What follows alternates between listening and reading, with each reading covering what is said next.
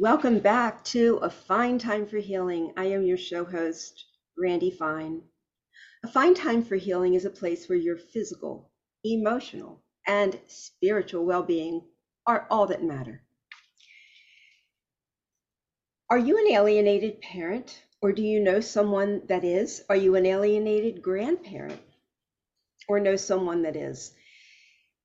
Do you even know what parental alienation is? Today, you're going to learn about this horrific trend that is happening all over the globe and just destroying the lives of, of families and children and parents and everything like that. And today we have with us somebody who knows this firsthand.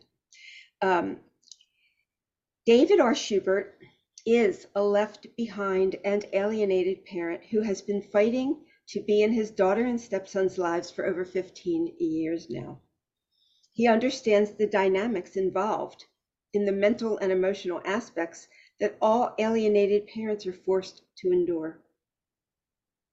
After becoming disillusioned with the family courts, he decided to take matters into his own hands to promote awareness on the various social media outlets.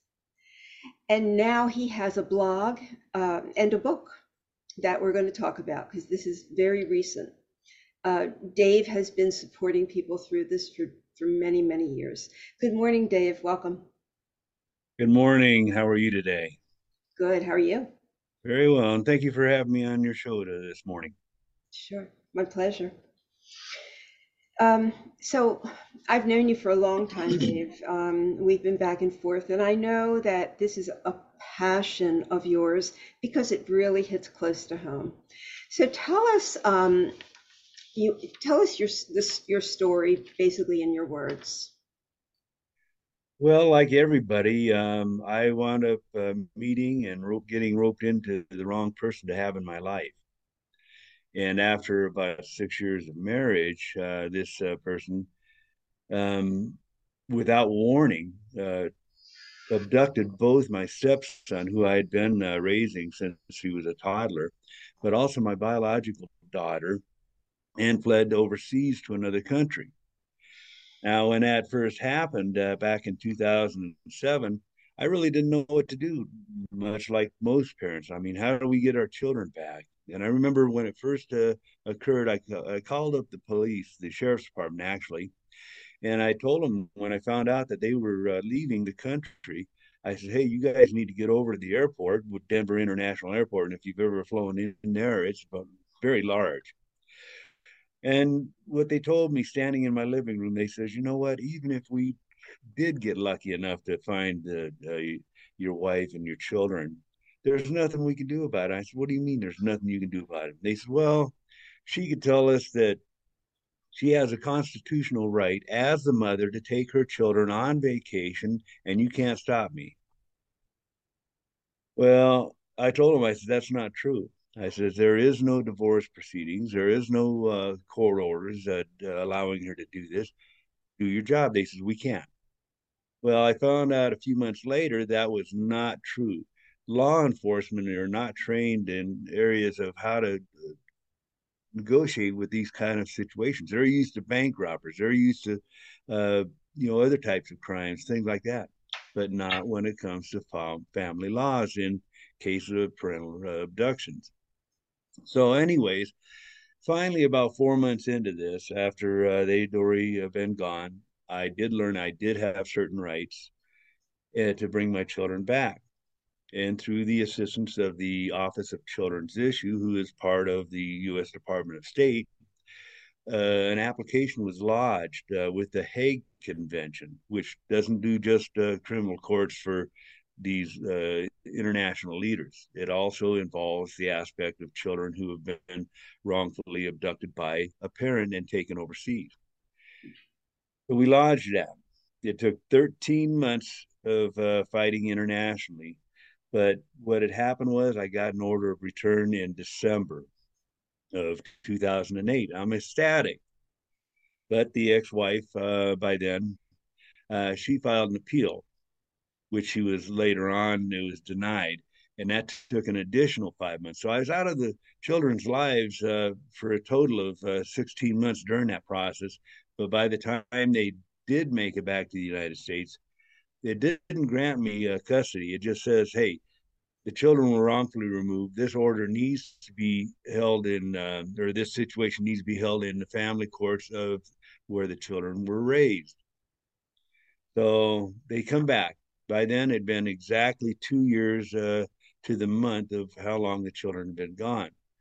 The judge in my case swept aside every piece of uh, damning evidence against my ex-wife, from the abduction and everything else. The uh, threat of my never seeing uh, or talking to the children again unless I paid her a certain amount of money, bought her a car, and the list goes on and on.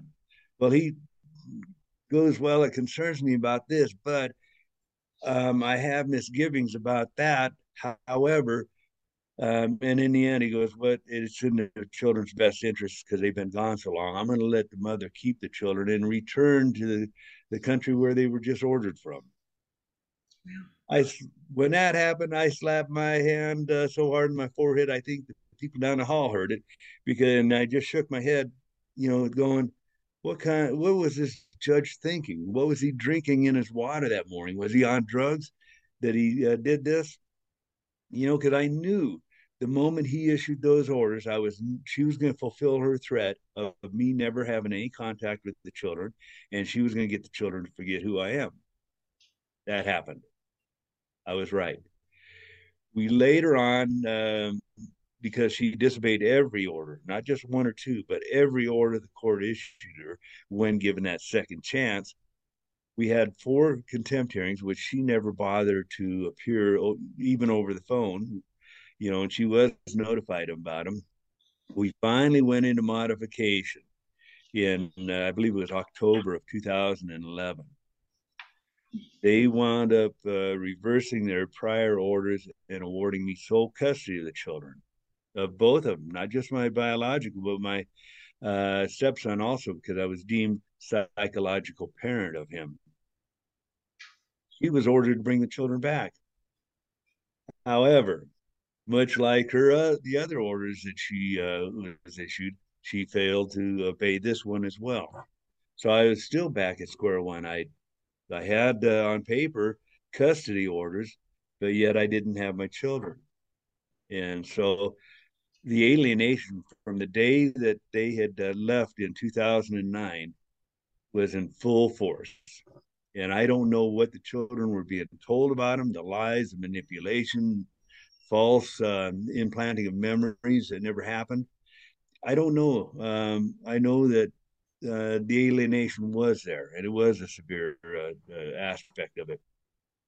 Do you um do you so for those who don't know what parental mm-hmm. alienation is, can you just give it give us a brief definition or summary of it? You betcha. And I'll define both aspects.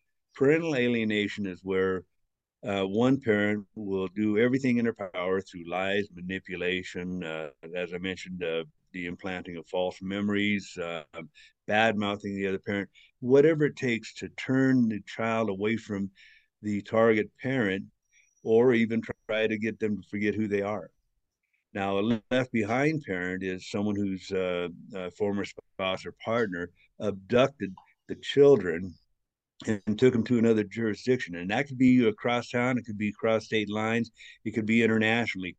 So that's the difference. Parental alienation, left behind, um, left behind parents. Basically, on that, um, most times alienation comes into play, and when it does, it's a much more severe case of it.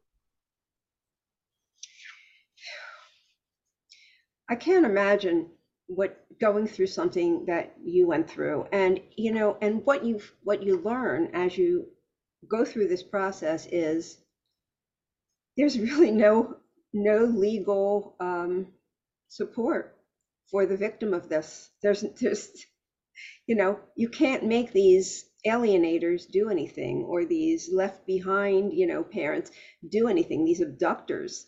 Um, it's real hard, and I know you're you're still pushing this. Well, I am. I, am pushing the issue. Now, my uh, daughter, she did find me um, because of all my postings I do on social media. They were not just uh, helping me to heal inside when I would write my reflection articles, um, but at the same time, they were showing support and solidarity for all alienated and left behind parents. But the third part of that is it was a, a way of leaving breadcrumbs on the, uh, the internet well, by doing that, excuse me, by doing that, my daughter uh, one day became uh, curious about me, and she reached out to me through Facebook and says, uh, you know, uh, I think I'm your daughter. Well, I, much probably like you, we get a lot of uh, crank type uh, messages on social media, mm-hmm. and it's like, uh huh, right uh, if you are, I'm going to ask you a series of questions that only my daughter would have the answer to. And I did. And she answered each of them correctly. And I knew it wasn't one of these trolls that are out there uh, trying to mess with my head. Because let's face it, them trolls, uh, their main goal is to cause chaos and heartache. But in my case, with this situation, my daughter uh, had found me and I was ecstatic. We carried on conversations uh, via Facebook uh, Messenger, but she had to be very careful because her mother was monitoring her activities. That I would later find out anyway. So the time came. She's uh, she uh, messaged me and says, "Hey, I'd like to come back to the United States. Can you help me?" Of course. I mean, what am I going to say? I mean, it's like a dream come true after all those years. I knew I had sole custody, uh, the, uh, you know, in the court orders of uh, Colorado, and uh, you know that allowed me to go ahead and write up a letter, get her plane tickets, and I made sure that she had all this stuff with her. Boom, she was on a plane like lickety split, hmm. and she got back here. You know, so that was a nice uh, thing, but you have to understand after years of uh, alienation and uh, mental and emotional abuse that is, uh, put upon our children i'm not going to lie there's issues. You know it affects them you know and she's no different. Right. So it really wasn't all you hoped it would be although i know you um, approached her arrival with some skepticism because you really weren't sure what you were what you were going to get. Because you know working with parents for so many years you understand what happens to these children. So let's talk a little bit about that. Um, let's talk about an alienation. Um, mm-hmm. and i'm a narcissistic abuse expert and coach and so what I see in with alienation is pretty much there's a narcissistic parent who wants to win or beat the other parent at the game and basically destroy them. And when they lose control over their spouse, because that spouse is now leaving them, they have to do something to control them. And so they weaponize their children mm-hmm. and they use them to fight this battle. Um, and it's very, very it, sad isn't even the word because it, it destroys parents to lose these children. And generally, the abductor is the abuser, and the parent fighting to keep the kid is the good parent who's sacrificed everything to love those children. Has that been your experience, Dave? Oh, yeah. Yeah, I mean, don't get me wrong. I get some people that uh, that uh, come out and uh, claim to be the victim, and after a number of conversations, I find out that's not the case. That they just happen to get caught, and now uh, when their children uh, are now with the target parent, and uh, you know, per the court orders, now they're going, well, I was wronged and I'm the victim. And uh, my child is like, no, if you uh, really loved your child, you would have uh, done one thing allow your child to know and love both parents. You know, but that doesn't happen, unfortunately. Mm, it doesn't. And this has been a problem that has gone on for a very, very long time. and it is an international problem. It's an it's Mhm. an issue everywhere. And um, it seems as if the courts and the therapists, and maybe even there's most attorneys, I know there are all, there's judges and therapists and attorneys who specialize in this and get it. But for the most part, we're going to just say for the most part, they don't know what they're looking at when they see it, do they? No, they don't. Um, you know, the judges, especially, um, they're not educated in what parental alienation is. They just have heard the term. And the thing about uh, with the courts, uh, with these judges, even though they're not educated on what it uh, uh, really involves, they hate the word parental alienation because they think it demonizes or whatever the other parent, and it doesn't. Parental alienation, they like to now use hostile, aggressive parenting or gatekeeper or whatever these fancy terms are that they choose for that moment. And that's not the way it is. They need to go back and uh, dust off their dictionary and pull up the word parental and then look up alienation. Put them both together, and they'll find out that parental alienation, the term of it, is exactly what uh, they need to be recognizing. Now, the funny thing is about the courts also is that I blame them almost as much as I blame the alienator for what's happening. And the reason I say that is that these judges are meant to take an oath of office when they go in there. And I'll read you exactly what their oath is. Because it says, each justice or judge of the United States shall take the following oath or affirmation before performing the duties of his office. It says, I, so and so, do solemnly swear that I will administer justice with, without respect to persons and uh, do equal right to the poor and to the rich, and that I will faithfully and impartially discharge and perform all the duties incumbent upon me under the Constitution and laws of the United States. So help me God. Now, they also take a code of conduct where they uh, can, uh, uh, you know, state that they will perform the duties of the office fairly, impartially, and uh, diligently. Unfortunately, not all judges take their oath uh, uh, serious, nor do they follow that code of conduct. Because if they did, we wouldn't be having these problems that we do now. Don't get me wrong, there's some great judges out there, you know, that do believe in the unity and sanctity of families. But there's a lot more of them that, you know, it's just a job to them and they come, they bring their biases and prejudices and idiotic ways of thinking into the courtroom and they're destroying families.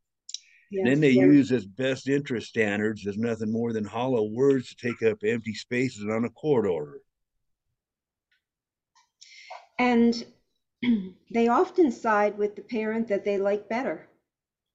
So the, the alienator is usually someone who is able to charm the judge or put on an act of being the ideal parent. Um, and they look really good. And generally, the targeted parent is upset and they don't look so good. They're they're not presenting as well. And Mhm. you know, judges have this docket all day long. They got one after the other after the other. And so you don't really get their full attention. They just want to get through the case, make a decision. But most of the time they get it wrong. And so do the other officers of the court, like the GALs, the guardian ad litems, the um, parent coordinators, and um, all the people that you know are supposed to help, um, even child protective services. They all tend to get it wrong, don't they, Dave? They do, they do, because they, uh, like you say, they've all they've all got their own biases and prejudices and lack of knowledge in the cases, and like you say, they want to get through the situation with expediency. That means rushing through it, and that's why I've always uh, pounded my fist on my desk, uh, saying we need to take family courts into the same area as what criminal courts are conducted, and that means that if you say something in the court, make an accusation, whatever, you better be uh, prepared to back it up with hard evidence. If not, it's going to be tossed out. You could be charged with perjury, could result in a fine, could result in jail time, could be a combination of both. But instead, family courts go by the old adage of he or she who lies first is believed.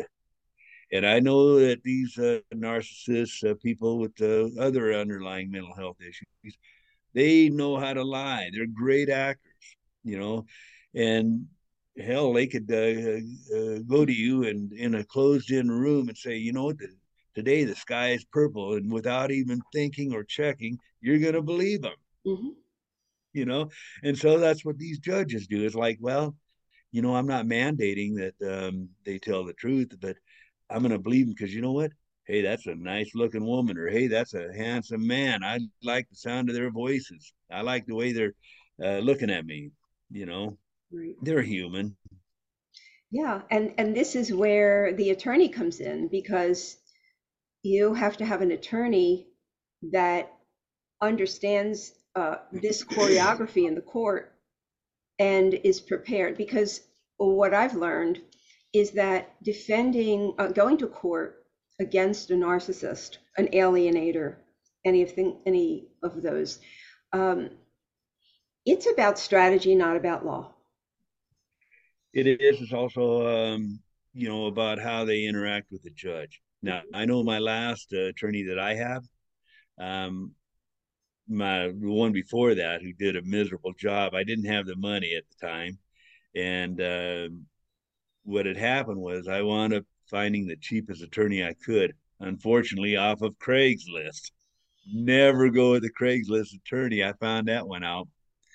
And when he uh, did such a bad job, I wound up uh, finding ways to get the money. It cost me a lot more in the end, but uh, you know it worked out well. I what I did is I found someone who had a low law license, someone who'd been practicing in front of these judges in my area for a number of years, someone who had knowledge of uh, family law in the way that was needed.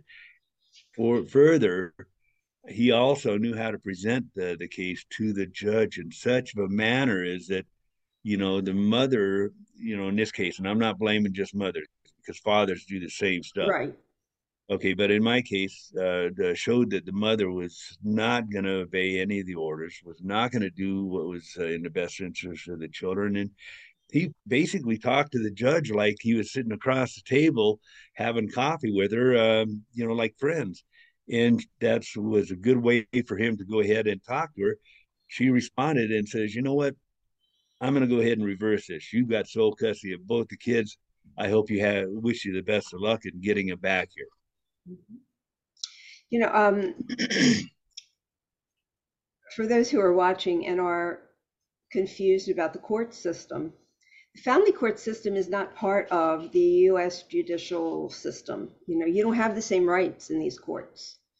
Um, and you you have no right to a jury trial. The judge is the judge, jury, executioner. They they make the decision, and if they're having a bad day or they're swayed or whatever, it can go really bad. And uh, I always tell people one of the first things I do is I evaluate. tell me about your lawyer, because I can tell immediately if the lawyer gets it or they don't get it. And there's many lawyers who will not admit to not being equipped to handle something like this, and they take it on. And then when they realize they're in over their head, then they tell the client, you, you just need to settle. This isn't going to happen for you. This isn't working. Uh, you need to settle. And then, you know, the person does not get the uh, the advice and support that they need. So there are attorneys throughout the United States, and I would imagine throughout the world, that specialize in this. And you must have this kind of attorney. Most people, Dave, go the cheap route first, thinking they're going to save money. It costs you more in the long run. It does. And the reason it costs you more is number one, they uh, they're trying to figure out things as they go along instead of already having that knowledge uh, in at their fingertips. The other thing is that okay, I'm only charging my client two hundred fifty dollars an hour. How do I extend that so I can make more money? So what they do is that they will purposely extend their uh, uh, time with you, uh, extend when the next court dates are, and try to get more court dates and things like that. Instead of go uh, spending that extra money and getting someone who knows how to do their job, that believes in their client, believes in helping their client, especially the children, you know, going with a cheap lawyer, yeah, I don't recommend that because mm-hmm. it will cost you more in time and especially money. Mm-hmm. Exactly, exactly. Uh, and often it is, like in your case, the attorney is the one that explains this to the judge because it needs to be explained. They don't necessarily get it. And even if they've heard it before, every case needs to be explained in terms of um, this kind of manipulation and, and hostage taking and brainwashing and all of that. It's it's just awful. Uh, so I know that um, you just started a blog. What is what is your blog called? A parenting affair. You know, uh, we're still in the infancy stages of it. We're still adding to it, uh, but it's getting there. Um, you know, but it's it just takes time. You know, and between everything, between the YouTube channel, the social media, the blog, and the book, and getting ready to start another book here soon, uh, my hands are uh, pretty much full, so I can't donate hundred percent of my time every single day just to the blog. Right, I get it. I know.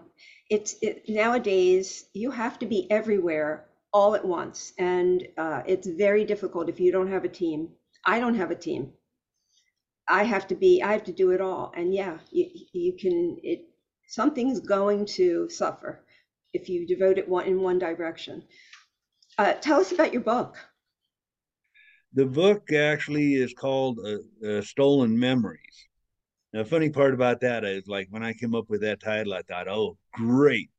I've got a catchy title. It, it's uh, actually the, the two words speak the truth because when you don't have your children, those are memories that were never created, so they were stolen from you. And it wasn't until after I uh, wrote the book and published it, I happened to do some searching there were like three or four other uh, books of the same title or very similar to it. I'm like, oh, crud. So when they searched my book on Amazon, they have to put my name in there, David Shubert, Stolen Memories. But what it is, it's a it's a memoir book detailing from the time it's over a 20 year period uh, when I met my former wife, um, raising his uh, uh, her son uh, from the time he was just under two years old until he was about eight and a half, a little over eight years old, I should say, and then the birth of my daughter and and things like that. Unlike a lot of uh, memoirs that are out there where they try to keep their images squeaky clean, I wasn't about to do that because none of us are perfect. I put the good, the bad, the ugly, everything in there including things about myself that I'm not exactly proud of. But I mean, I wasn't a horrible person, but I felt it important to know the person that's uh, putting out the story. But also in my book, I also uh, put in uh, something there I don't think anyone else does actual court orders, actual things uh, of what I uh, said in court, emails, though I had to change the names and the email addresses um, you know, for certain purposes. But I put all that in there so it adds credibility that hey, he's not embellishing; he's actually telling the truth about this stuff. You know, and um, so yeah, we launched that a few weeks ago as far as publishing, and um, seems to be going along pretty good. You know, people are receptive of it. That's great. That's great. So you never did you ever adopt her son? No, I would have liked to um, eventually, uh, but there was something off about her. Um, and I noticed about a year uh, into our relationship of living together, um, I'd started noticing that uh, she had anger issues. She had uh, extreme mood swings, um, all this stuff. I mean, I never knew. I mean, I remember, uh, as an example, it was a Valentine's Day. Uh, we were going to go out uh, to, to, a Valentine's Day party. and this is how volatile she could be. Uh, I was already dressed. We'd already uh, made uh, arrangements uh, for uh, her son.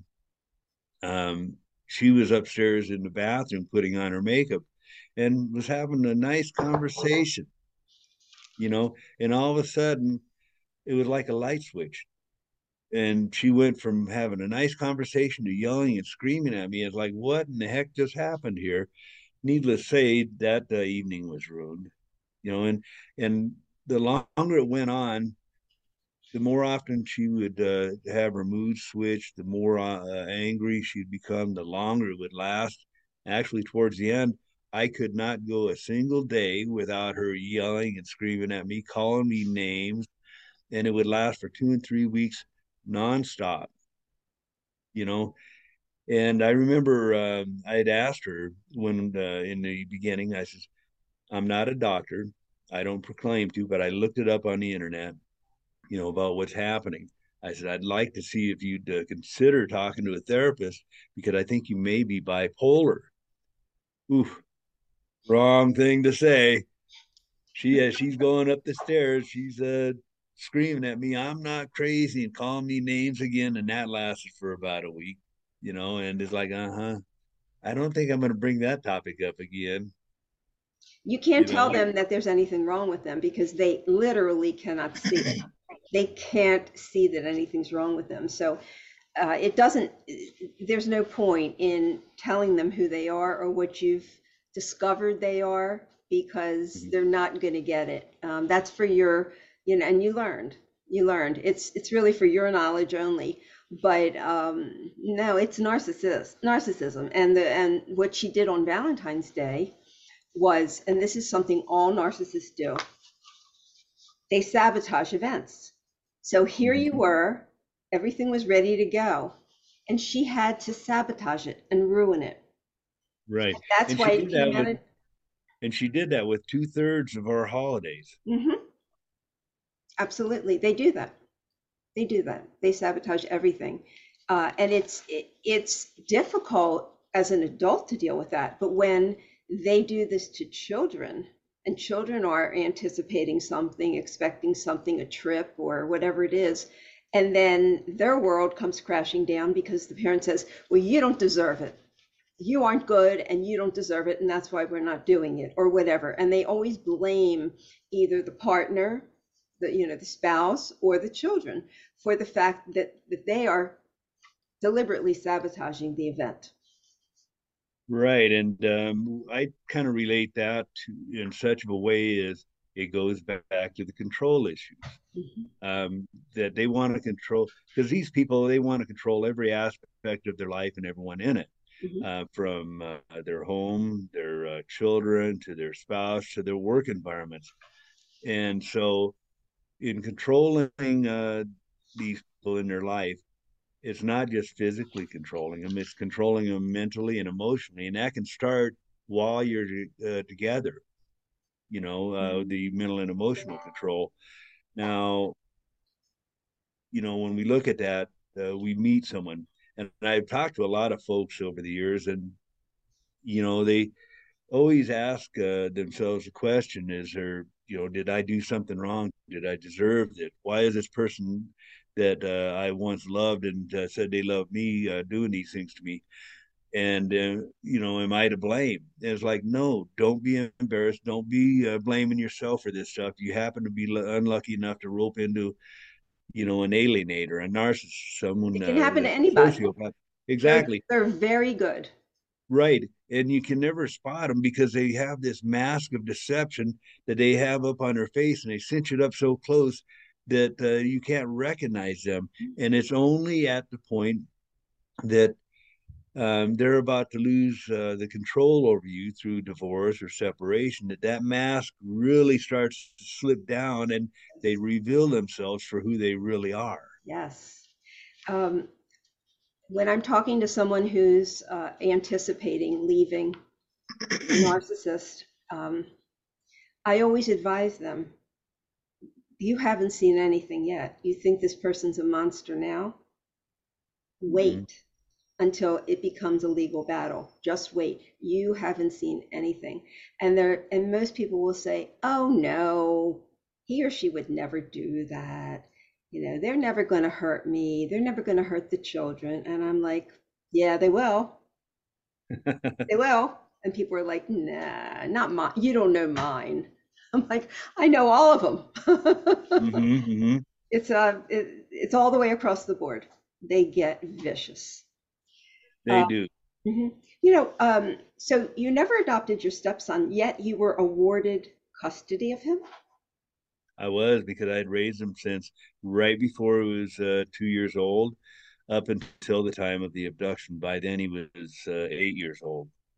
And so I was awarded back in 2009. I was awarded the title of psychological parent because I was the only father figure that he'd ever known because his real father had died before he was even born. And And so, because the courts had uh, uh, named me that, once it came time for modification of parental responsibilities, they included him in it. wow, that's amazing because that doesn't always happen. You know, if you don't have a formal adoption of the child, it's often difficult to get the court to side, you know, to um, be on your side, Right. side in your behalf. Well, that goes back to that judge. He award makes me psychological parent, but yet he's going, well, you know what? You can't have either the children. I'm giving them back to the mom. It's kind of like, gee, how does that work? You know, you know, you scratch your head at some of the reasoning and decisions of these judges. I know. You know, It's um people really people going through this really need professional help. They really need to talk to people who've experienced it and know how to guide them through this because you will get it wrong. This there's nothing logical. It's all counterintuitive. If you if you navigate this process using logic, you're going to get it all wrong and you're going to be hmm really sorry. right. So, um, what what would you say to, because I know the indoctrination begins long before the uh, the, the abduction or the alienation happens. It- it- It's it's done for a long, long period of time. What would you say to parents who are staying in abusive marriages for the children? get out, run for the hills as fast as you can.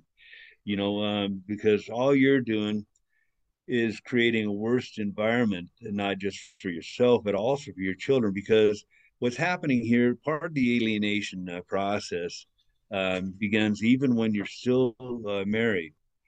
Uh, a lot of folks uh, don't recognize this, but when your spouse um, is belittling you, starting, uh, initiating arguments in front of the children, or bad mouthing you uh, behind your back to the children, you know, that's where the alienation process begins. It just uh, intensifies after you guys are no longer living together. So your best bet is get out of it because you're going to cut that part out as far as the bad uh, belittling and belittling you in front of the children, the arguments. They don't need to hear all this nonsense. Exactly.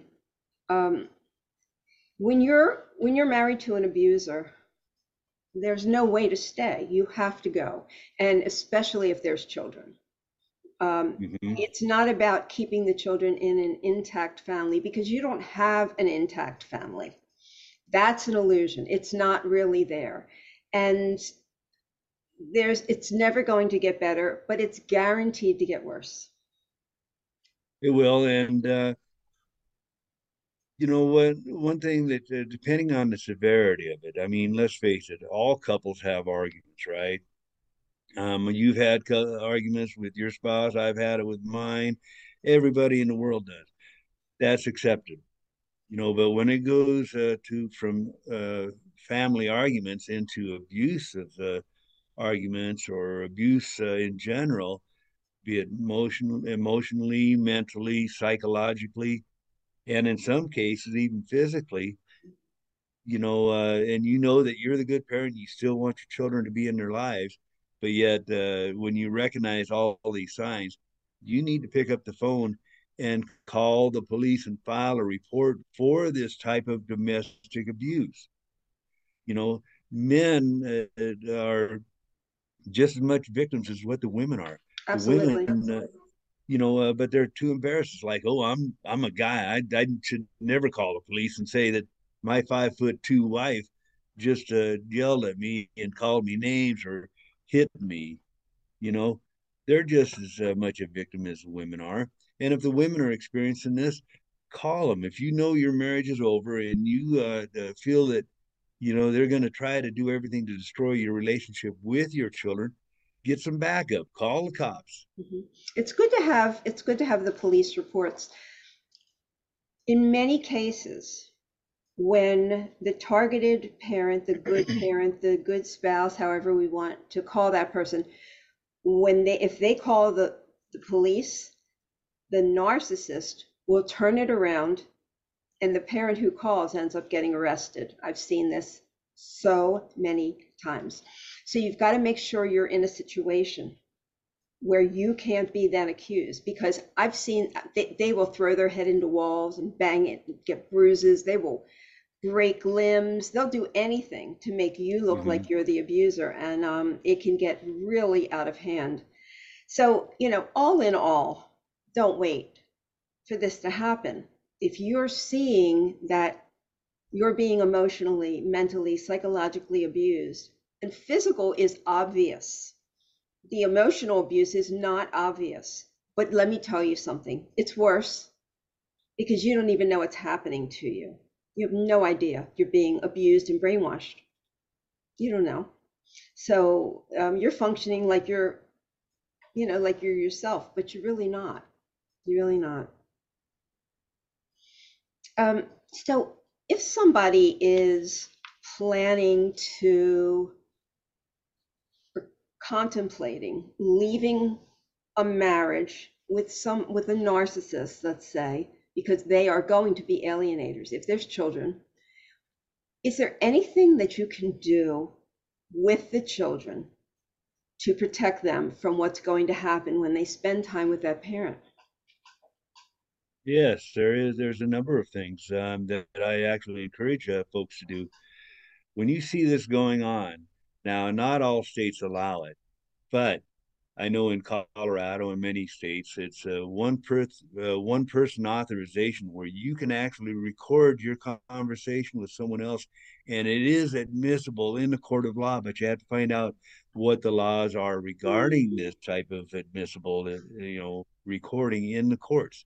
Now, the next thing you want to do is save all of your emails because I know that uh, some people, when they're in the argumentative stage, and are trying to separate themselves, even living in the same house, instead of uh, arguing, they'll go ahead and email each other back and forth and saying, well, this, you know, you really made me mad today. And you know what? I think you're a jerk. I think that, you know, whatever. Keep all those emails. Your what you send them, what you receive from them, same thing with all your text messages. Now, if you're already out of the house, um, you want to go ahead and keep it. Well, actually, even while you're in house, you want to keep a journal of everything that's transpiring. You know, just so you can keep it fresh in your mind. You can let the authorities know what's happening. You can let the courts know about it, along with your uh, attorney. But after you leave the house, let's say you're granted certain visitation rights, don't go there by yourself. Instead, you know, uh, choose a place to meet that's public, and you meet there but have someone else with you as a witness to whatever may or may not transpire until uh, things get uh, settled and stuff.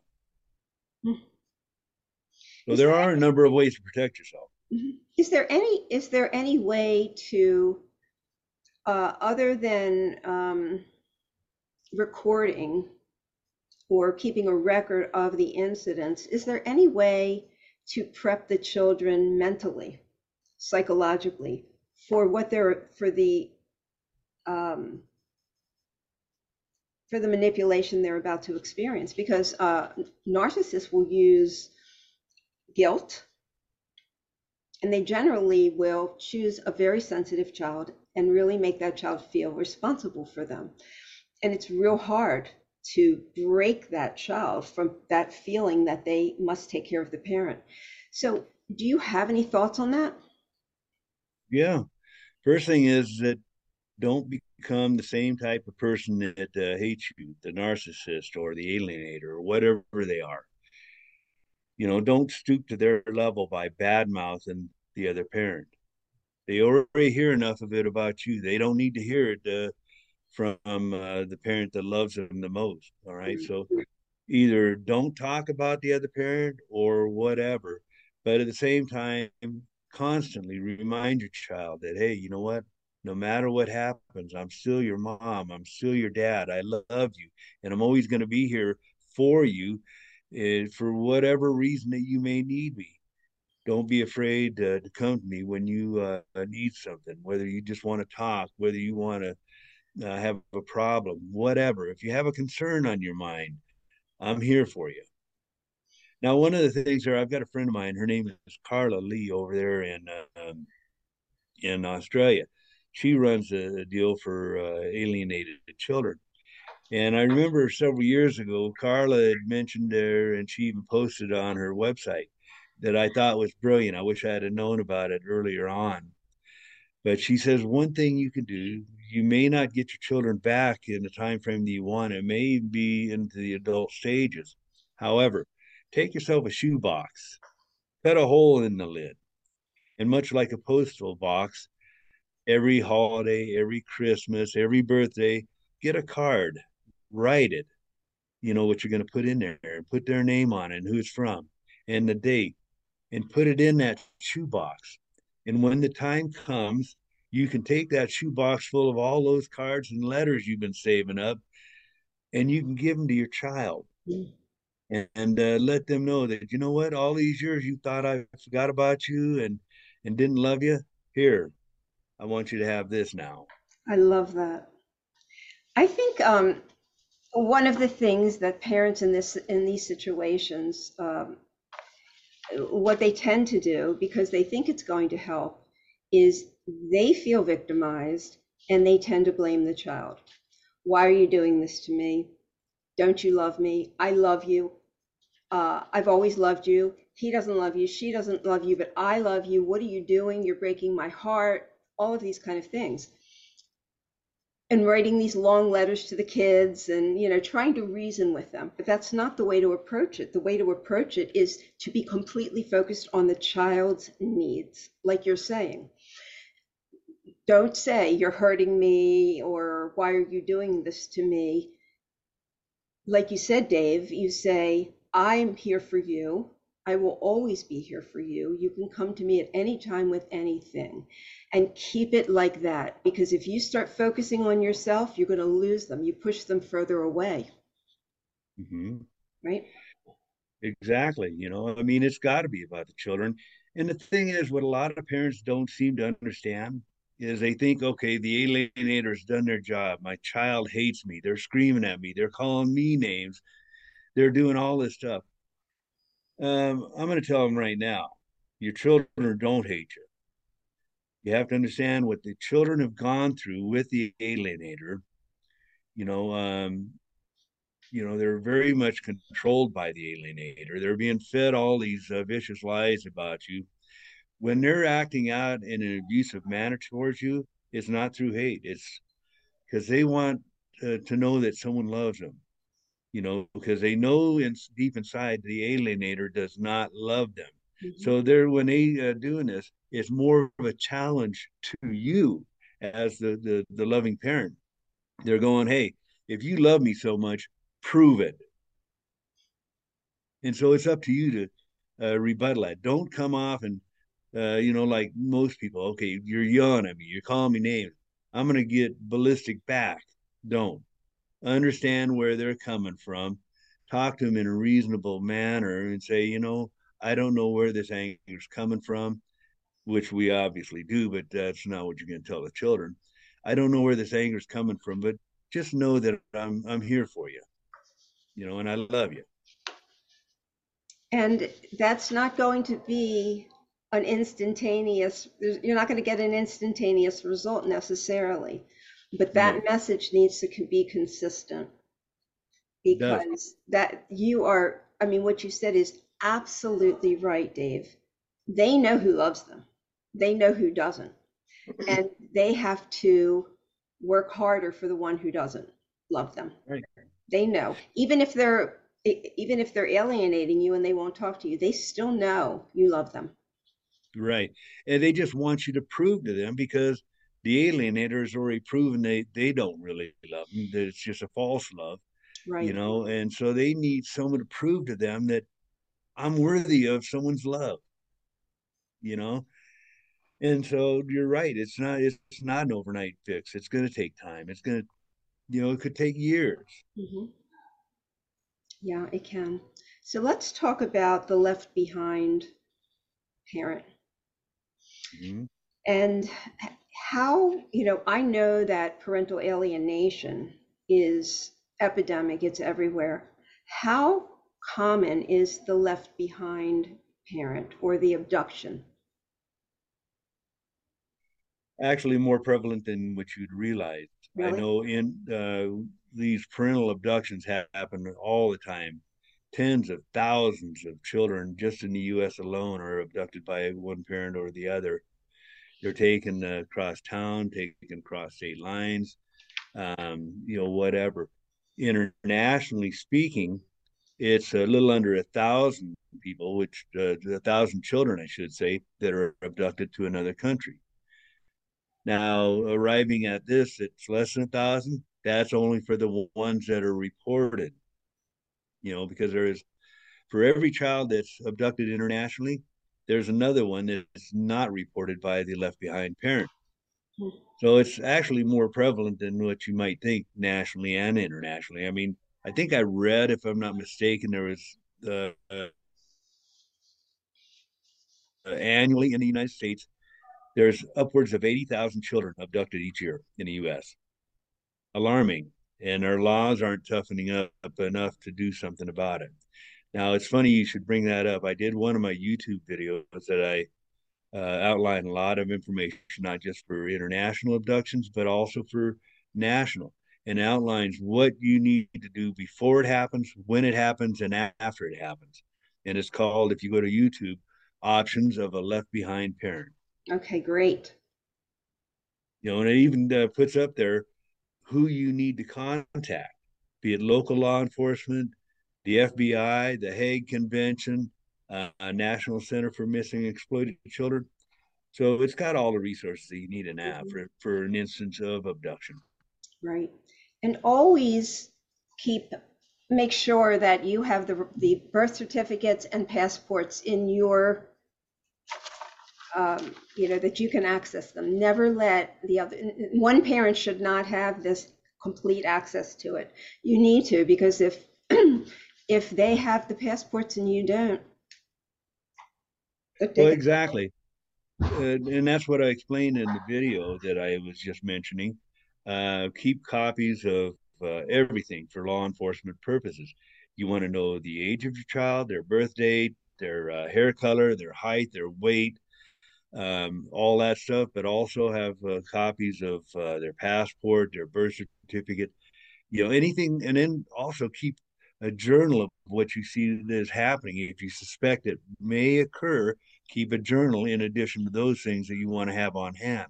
Mhm. Now, the other thing about it is you want to have a copy of all the contacts that your spouse um, has, be it family, be it friends, be it uh, uh, uh, people that they know from another state, uh, you know, uh, internationally, whatever. Because the more you can give law enforcement, the better your chances that they can retrieve your child quickly. You know, but if they don't know where to look, it's like, gee, where do I start? That's really, really important. Really good point. Did um did your ex-wife have their passports or was she able to just get them out without them? My uh, uh, no, actually, uh, what had happened was that uh, when it came time for the birth of my uh, daughter, um, obviously uh, we'd gotten passports. Uh, she was able to get a pa- uh, passport from where uh, my daughter was, and my stepson already had a passport because they were uh, they were born overseas, but they had to be able to get back to the United States. They were they were born overseas? Yeah. Okay. You know, but was your daughter- raised here, Where was your daughter born? Australia. Okay, but that's your daughter, right? Correct. Now, did she give birth to your daughter in Australia or did she have, that's what happened? Yeah. We were living in Montana at the time, and because we didn't have health insurance, it was cheaper to send her back to Australia to give birth to my daughter um, because the government over there would have taken care of all the expenses. We did that. She came back, um, you know, and I uh, got her registered as a dual national, you know. Wow. So you never saw that baby until she brought it back. which was uh, right after the birth, a few weeks later. You know, Wow. when my baby was able to uh, travel. She's, you know, I'm sure if you could retrace your your steps, you would see a lot of things that you could have changed, but you can't. You can't. You have to deal with what is right now. Yeah, and um, here's the thing about this, is that if I could change things, yeah, would I become the man that I am today? No. Um, for that respect, I look at this. Uh, geez, I, I could have had my children in my life uh, sooner if I'd have just called the police and had her arrested at the time of the abduction, and I wouldn't be going through all this. However, you know, because of everything that's happened, I've now um, been able to find out that, the, well, before it actually happened, I never even knew what the term parental alienation or parental abduction were. I, you know, and when I did, it's like, nah, these things happen to other people. You know, they don't happen to me. You know, but so I learned these terms and I learned how much it affects other people from all over the world, and so it allowed me to, you know, reach out and touch uh, people through my reflective article writings. It re- uh, allowed me to write that book. It allowed me to put up the blog. It allowed me to start up the YouTube videos and connect with people all over. And would I change that? No, because maybe I'll never hear about it uh, most times, but maybe I've changed someone's life or helped them uh, through a bad patch. Yes, I I so get that. And you almost, in these situations, you almost have to make something good out of it. Um, Mhm. or you're going to just wither and wither up and die. I mean, you've got to take the situation and you've got to make something positive out of it. If it's because, you know, chances are it's not going to go your way, but you did the right thing. And you've been, how many years have you been doing this uh, activism kind of work? Since uh, 2016, I was living down there in Panama, uh, Central America at the time. And it was funny uh, because, you know, even though I had sole custody and it took three years before the uh, folks overseas decided to start enforcing uh, child support where I was going to start receiving it, well, it uh, got her a little upset and hot under the collar. So she went to the Australian uh, courts and stuff trying to get that uh, dismissed. So while I'm in Panama in 2015, 2016, you know, I attend court hearings uh, over there via telephone. And I tell the judge, I says, here's the deal on this. You guys don't have jurisdiction. You guys relinquished it, you know, uh, didn't accept it. Colorado has jurisdiction of this. I have sole custody of the children. I have valid court orders, um, you know, and uh, all this other stuff. You know what the judge did? She said, I don't care. She's got physical custody of the kids. You might have uh, legal custody, but she's got physical custody. I said, Yeah, because she's holding them illegally. She said, I don't care. I'm not going to make her pay child support anymore. Well, I'm like, oh my God. And so I'm scratching my head again, like I did with that first judge. It's like, what kind of drugs are you taking to make you rule in against the law? Mhm. You know, but there's nothing you can do about it. Uh, you can try to appeal it, and it'll cost you another five or ten thousand. So I wound up accepting, had to accept uh, what she did, and um, but it made me very angry and that's where all this stuff uh, started happening. I was actually, for lack of a better term, I was pissed off. And like, you know what? I'm not going to stand it for it anymore. I'm going to let the world know uh, what's ha- happening. But instead of uh, doing that, I started writing these reflection articles. You know, and as I started writing them, I come to find out that they these things I was writing were nothing more than a mirror to what other folks are feeling and Right. experiencing and things like that. And so I started gaining a, a following all over you know so that's what started this activism stuff so i can thank the ex-wife for that you know for uh, doing all this and no it's not over. I'm still uh, now she's trying to come after me all these years later after my daughter came back. She's trying to get me to have to pay child support backdating it. So How old, how old are these kids now? oh they're aged out. But she wants to go back to 2000 and uh, uh, you know 11 you know when i was awarded sole custody. So i've got that court hearing coming up next month again. Um you know and uh, it's like crazy She just wants to keep, Oh. Bob, keep hassling you, harassing you, and making you have to pay. well these people you have to understand the two biggest things that they uh, enjoy in life okay number one it's the money they all have that commonality that it, they they have to have money. They don't care where it comes from. It can come from the government, come from the job. It can come from screwing people out of their money by not paying their bills. It can come from their former spouse, which he liked more than anything because it allows them uh, to get revenge over a failed relationship and put the screws to them harder because they love to see you uh, squirm. But also, it's another way of, like we were talking earlier, it's a way of regaining and maintaining a certain level of control over their, their, former spouse, which in this case is mental and emotional, but also financially. Yeah, financial is a big, big part of it. It's what keeps people stuck in these relationships, Mm-hmm, which mm-hmm. really aren't relationships. They're, I call them emotional hostage situations because they're not relationships that you have with these people. Um, this is horrific, and uh, children are never the same after this. Even No, if you they're get not. them back, Well, that's the bad part about it. And um, if the courts would wake up and smell the coffee, they'll realize uh, uh, what alienation is and accept the, the term alienation, parental alienation, and then educate themselves on when they rule erroneously the effects on the children of the alienation. Because let's face it, depending upon the level of alienation that's going on, it could be mild, it could be uh, medium uh, level, it could be extreme. And it also depends on how many years it's been going on, what timeline. Well, the children that are experiencing this, um, it confuses them. And they're having to search out their own self uh, being. So it could be that they, um, you know, will react with temper tantrums because they're frustrated over the situation. It can go into rebellion against authority figures, earlier than normal sexual expl- exploration, uh, uh, drug and alcohol abuse.